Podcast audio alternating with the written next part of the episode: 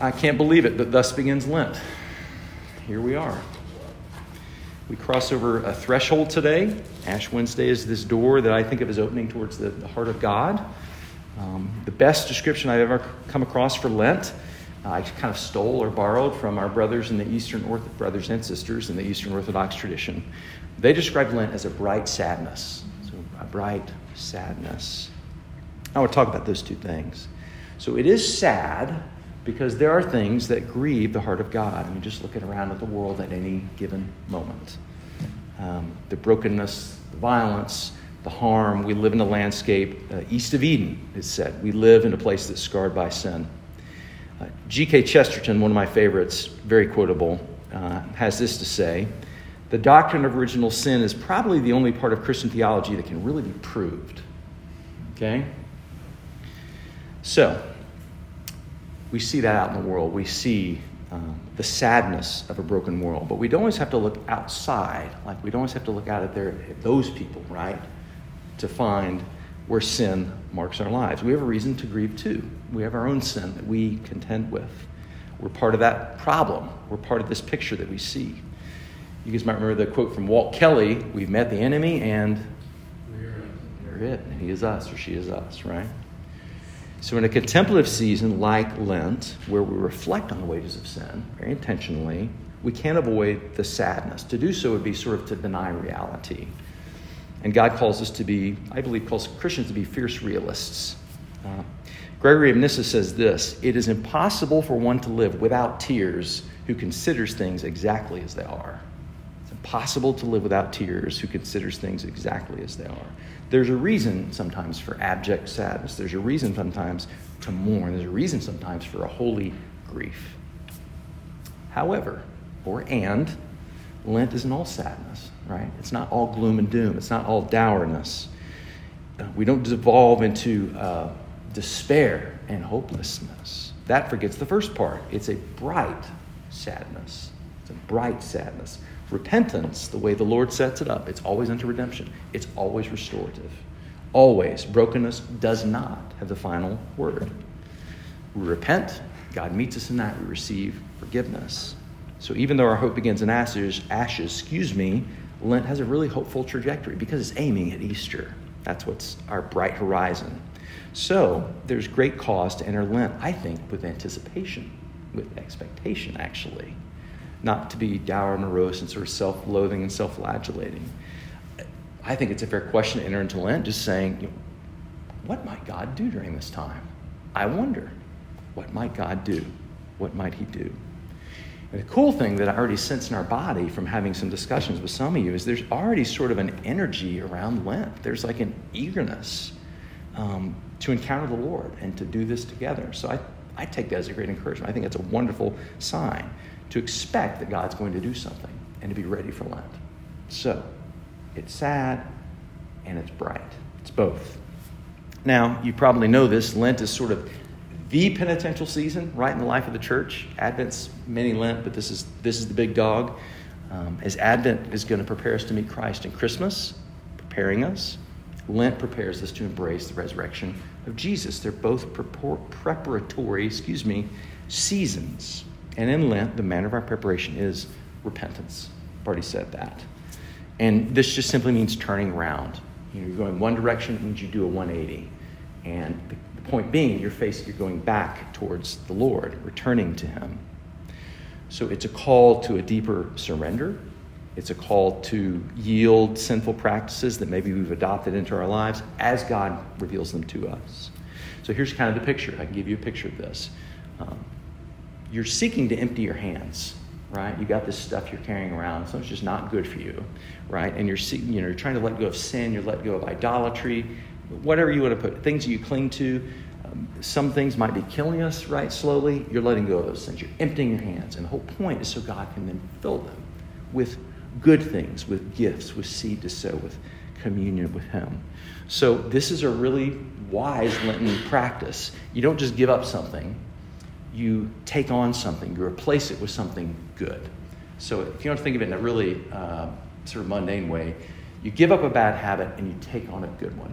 So that's a good Lenten practice. Lent leads us to sacrifice.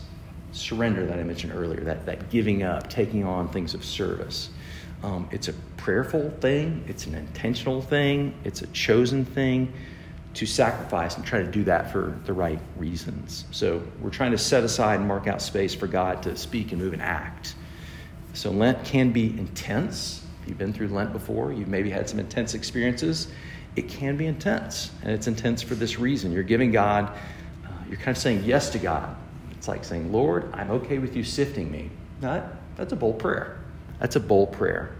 But God seems to hollow us out inside to make more room for himself, if you want to think of it that way.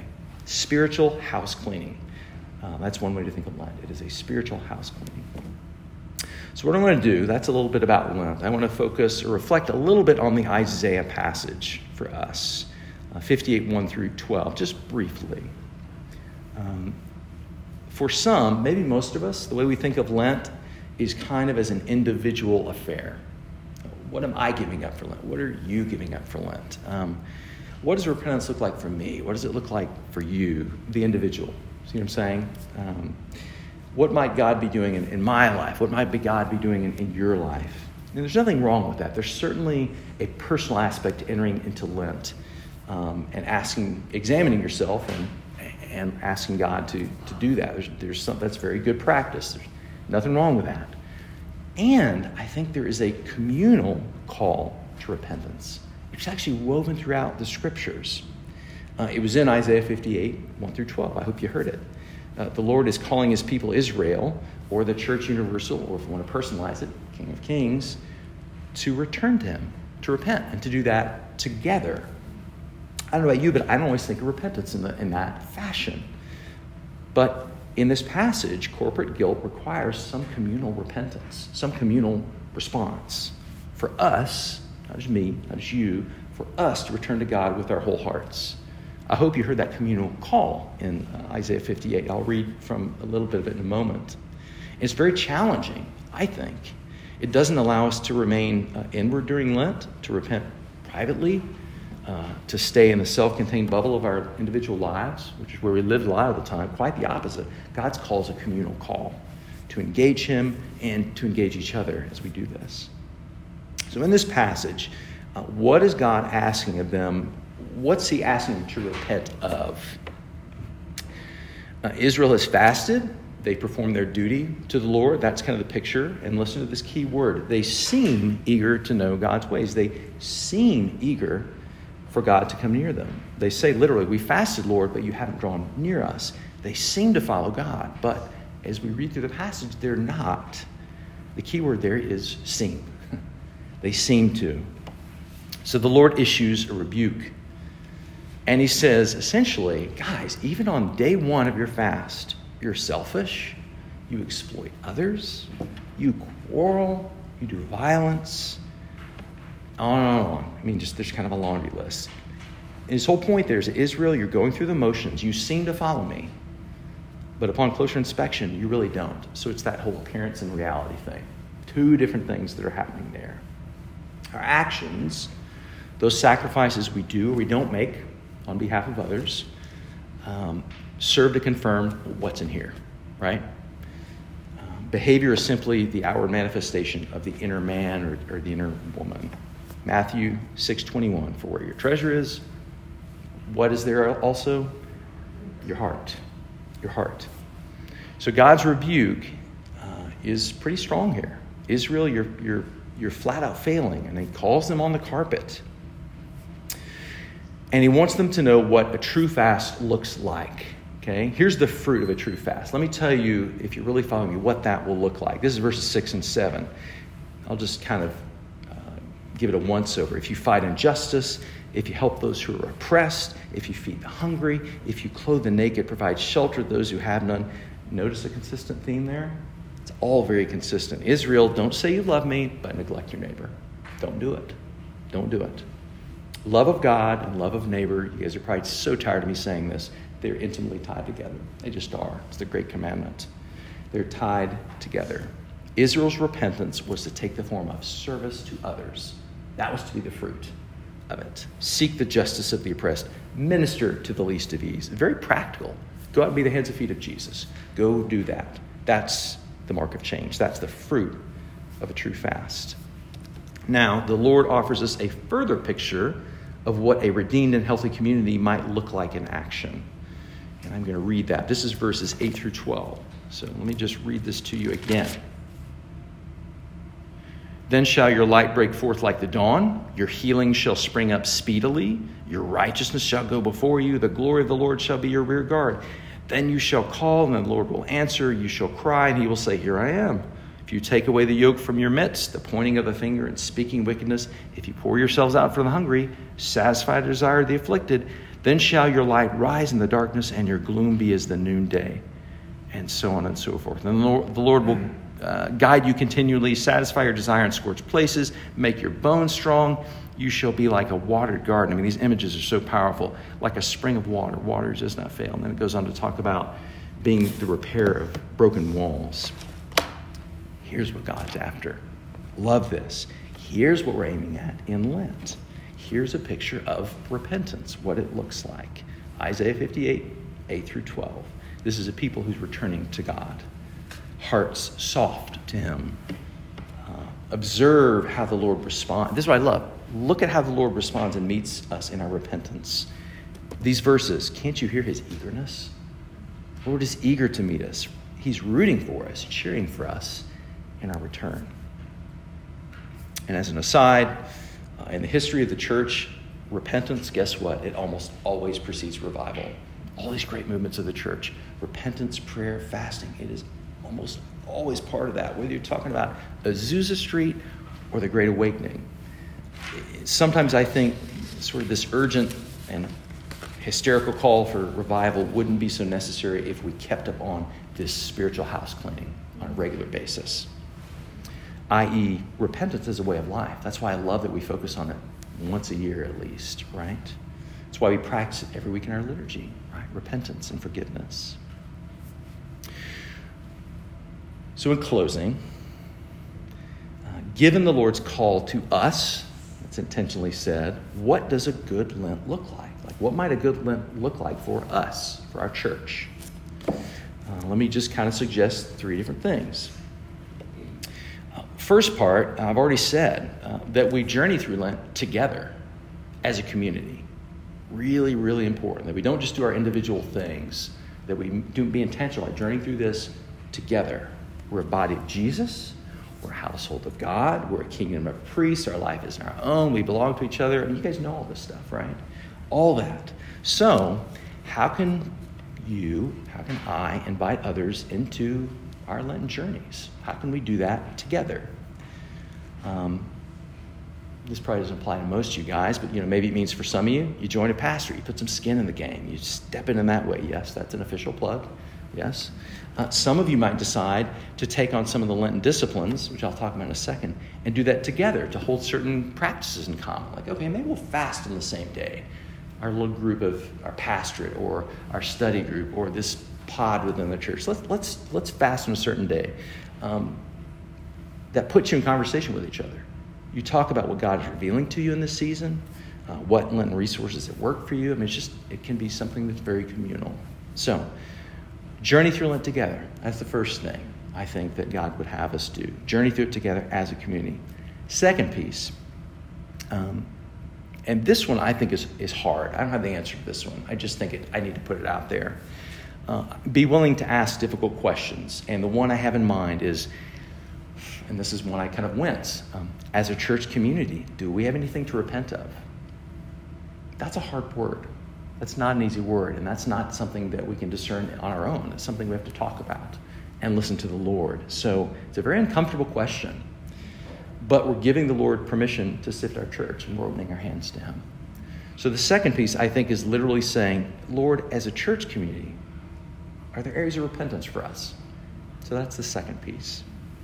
Third piece, some of you who are more practically minded will be glad about this. So this is for you. Use some of the Lenten tools that are at your disposal. What do I mean by that? Let me break that down sort of an A and a B. Three Lenten disciplines, you heard it in the liturgy, prayers, fastings, and almsgiving. Take on those disciplines during this time. Practice those. It's a time to up your game, to become more disciplined, maybe start a new discipline. Maybe some of you haven't fasted before. Maybe you try fasting. This can look a number of different ways. For prayer, maybe you're someone who doesn't normally, you sort of pray throughout the day. Maybe this is committing to, on top of that, committing yourself that, you know what, every day at noon, what have you, for 15 minutes, I'm going to sit down and I'm going to pray for these things. And committing yourself to just being more disciplined about it.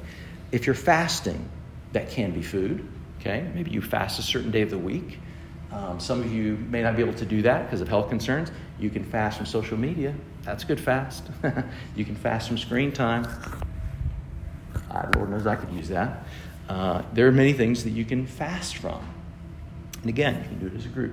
Almsgiving. You can become more generous.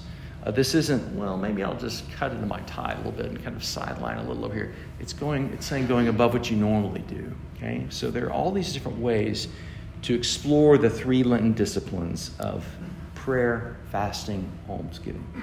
So that's A. B, practical help, is we're going to pray the Litany of Penance in a moment.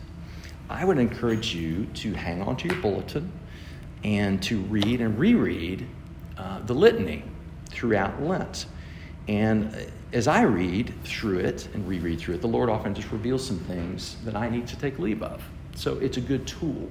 So those are some tools you can do. Prayer, fasting, almsgiving, and the Litany of Penitence. Those are some things. And actually, if you keep your eyes out for happenings this week, there'll be a hyperlink to a bunch of other resources that you can do. So if you're readers, there's great books to read. So those are some practical things, okay? So first thing, let's do Lent together as a community. Second thing, let's be bold and humble and ask the Lord, are there things our church needs to repent of as a community? And three, use those Lenten tools. Right? Use those disciplines of prayer, fasting, almsgiving, and the Litany of Penance. Now, I don't know about you. I don't always enter into Lent knowing what needs to go. Fact is, it's unusual for me that I do. Usually it is a process where God reveals what needs to be given up, what needs to be let go, the surrender. It's just sometimes the Lord reveals that over time. So I would invite you, if you don't know where the Lord's leading you, just consider it prayerfully. Lord, what needs to go? What do you want me to empty out of my hands? And what do you want to put in my hands? So give God, there's something to giving the Lord permission to sift you during this season. Invite him into the messy parts of your heart. Allow him to do his work and to heal and to sift, because repentance is healing. It is so healing. It is freeing for us. It's good for us. And above all, during this season, do not forget God's heart towards you. Do not forget God's heart towards you. Lent has very sobering words liturgically, and it's a sobering season. But let's not forget God's heart. We can be tempted sometimes to think that God dislikes us. Maybe he just tolerates us. Maybe he seeks to punish us, we think. Or some of us think maybe he just doesn't care. I don't know. Remember, as Romans 2:4 tells us, it is the kindness of God that leads us to repentance. It is the kindness of God that leads us to repentance. That is what beckons us to return home to him.